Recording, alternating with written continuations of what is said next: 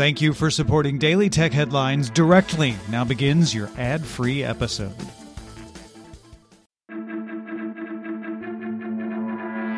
These are the Daily Tech Headlines for Thursday, July 15th, 2021.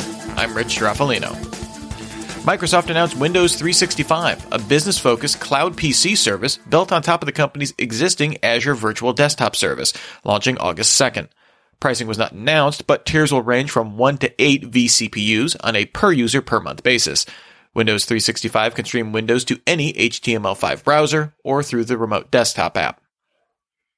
Rockley Photonics announced it's developed a standalone wristband with a sensor module capable of non-invasively measuring core body temperature, blood pressure, body hydration, alcohol lactate, and glucose trends. The device will be tested on in-house human studies in the coming months, with first-gen versions potentially available for consumer use in the first half of 2022. Apple is listed as Rockley Photonics' largest client. Amazon launched its serialized Kindle Vella store, offering access to self-published episodic stories, with the first 3 available for free. Vella content is from US-based authors in English at launch, available on the web and Kindle iOS apps, although not Kindle devices. Netflix announced the hiring of Mike Verdu as Vice President of Game Development, previously a VP working on Oculus VR content. Bloomberg sources say Netflix plans to offer streaming video games on its platform within the next year as part of its existing subscription service. Facebook is seeking the recusal of FTC Chairwoman Lina Khan from the agency's deliberations regarding new antitrust cases against Facebook, citing her history of criticizing big tech firms. Amazon filed a similar recusal petition 2 weeks ago. Google added new features to the third beta release of Android 12, including using the front-facing camera and face detection to determine device rotation. The beta also supports creating scrollable screenshots for longer items like web pages. OnePlus confirmed that the base model of its 9 Pro smartphone will not be coming to the US and Canada, citing unforeseen supply constraints. At its April launch, the company said the phone would start at $969 with 8 GB of memory and 128 GB of storage, but will now focus on the $1,069 version with more storage and memory. The cybersecurity company Avast confirmed it's in advanced talks with Norton LifeLock on an acquisition. Norton has until August 11th to make a firm offer, according to UK Takeover Code.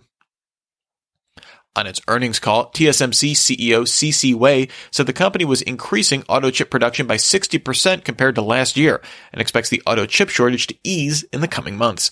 Overall, Wei expects the contract chip-making industry to grow 20% in 2021.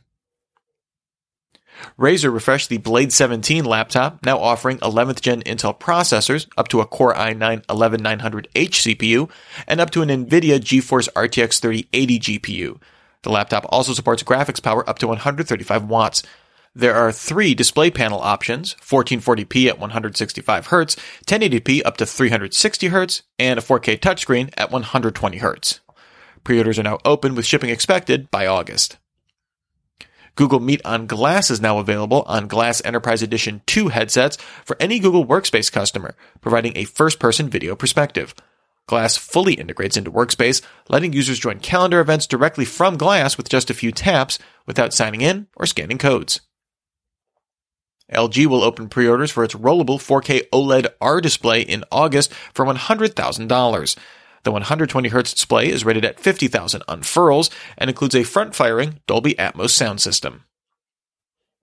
Facebook discontinued its project to build a hands-free headset interface originally announced in 2017 as letting you type directly from your brain. The company's Building 8 hardware division will now focus on an experimental wrist controller for VR that reads muscle signals in the arm, saying the technology has a nearer-term path to market. WhatsApp launched a private beta for multiple device support, letting the web version of WhatsApp securely sync directly to other users. While the web version of WhatsApp has been available for some time, it still required a connected smartphone to handle encryption keys. Clubhouse added a new direct messaging system called Backchannel on iOS and Android, available for one-on-one messaging or group chats to complement its audio rooms.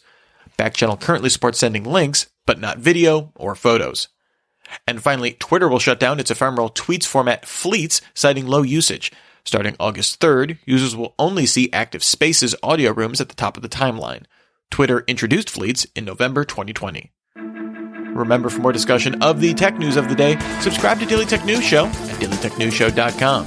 And remember to rate and review Daily Tech Headlines wherever you get your podcasts. Thanks for listening. We'll talk to you next time. And from all of us here at Daily Tech Headlines, remember, have a super sparkly day.